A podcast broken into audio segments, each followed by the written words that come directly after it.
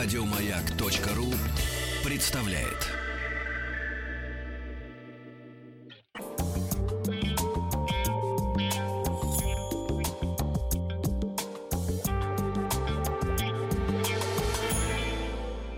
Сладкая жизнь. Нет, не слипнется. Даже в четверг не слипнется. Не слипнется, а если вы пропустили предыдущие выпуски нашей передачи, то можете подписаться на подкаст «Сладкая жизнь» на сайте «Маяка» и в iTunes.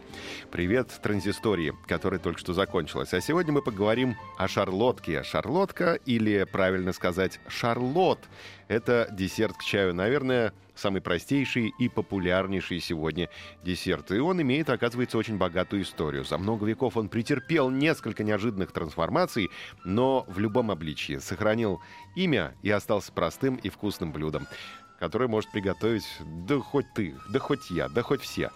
Э, шарлотка или шарлот – это блюдо из бисквитного теста с яблочной начинкой. Точно установлено, что название «шарлотка» этот десерт получил уже во второй половине 20 века в процессе естественного упрощения древних рецептур. В довоенных кулинарных книгах все еще можно встретить написание «шарлот», это от английского слова произошло, от, а, вернее, от имени королевы Шарлотты, жена Георга III, вторая половина XVIII века. Она считается покровительницей производителей яблок. Первоначально Шарлот не требовал кулинарной обработки и был разновидностью древнего английского хлебного пудинга.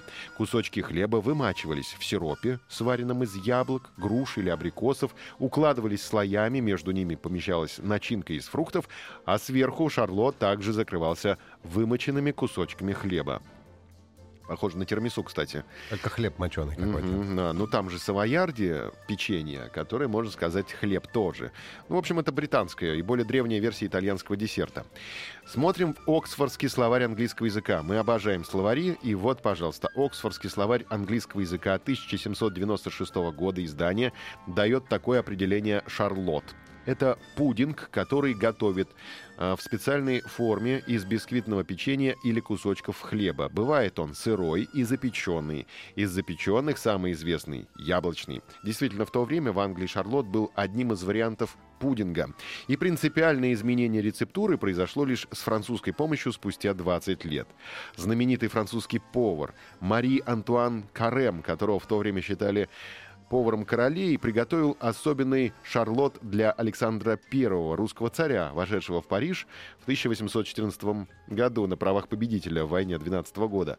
Шарлотка модифицирована, и ее не узнали англичане. Как не узнали? Не, не узнали, потому что она модифицирована, но зато поразила Александра, и Карему пришлось усиленно сопротивляться желанию русского царя увести великого повара в Россию. Александр Первый хотел увезти Карема в Россию, но тот сопротивлялся. Карем приготовил шарлот а-ля паризьен, то есть шарлот по-парижски, собственную версию шарлотты, рецепт которого он узнал, будучи в Англии на службе у принца регента. Английский рецепт был довольно прост. Вот он. Мы владеем этим секретом. Положите ломтики белого хлеба на дно и бока формы, густо смажьте сливочным маслом нижний слой. Уложите в центр тонко нарезанные яблоки, посыпьте тертой корицей. Укройте начинку сверху кусочками белого хлеба, посыпьте сахарной пудрой и поставьте на несколько минут в печь на средний жар. В печи... Просто сладкий бутерброд получается. Ну, примерно да. Да, помнишь, да? В печи, но в доменной печи. Да. Да, на средний жар. Форму сверху закройте саламандрой. Это такая специальная крышка для подрумянивания пудингов, а не ящерицей. Нет, надо ящерицу накрыл шарлотку. А ты уже поймал ящерицу? За хвост. Ага. И давай накрывать. Да.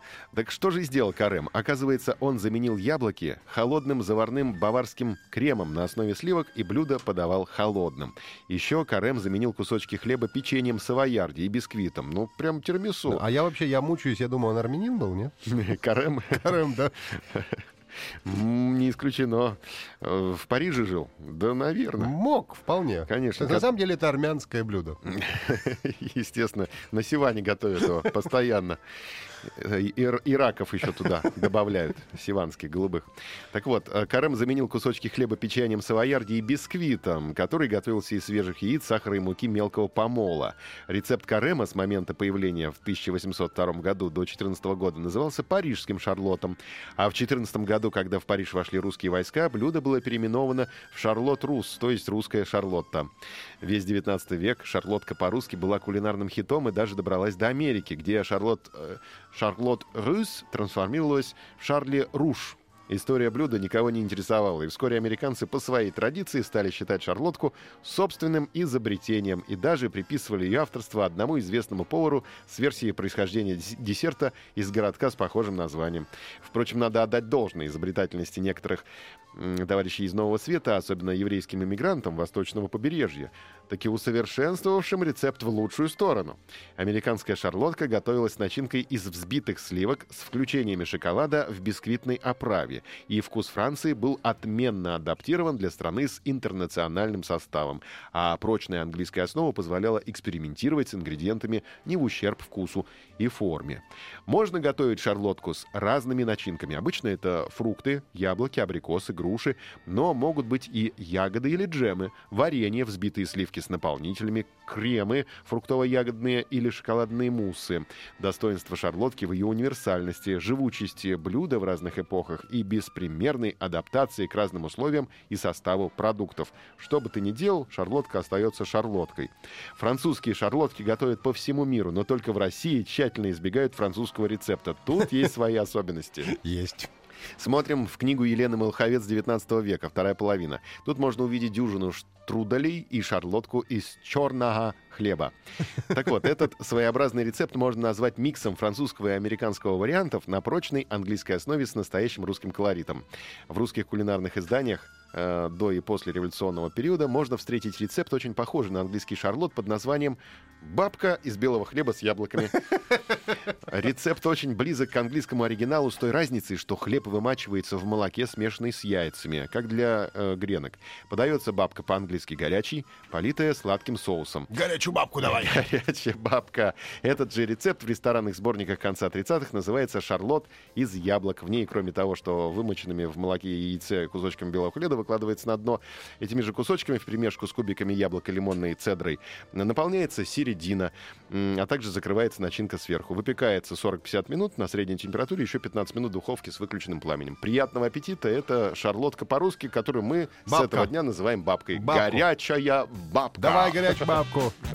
Еще больше подкастов на радиомаяк.ру.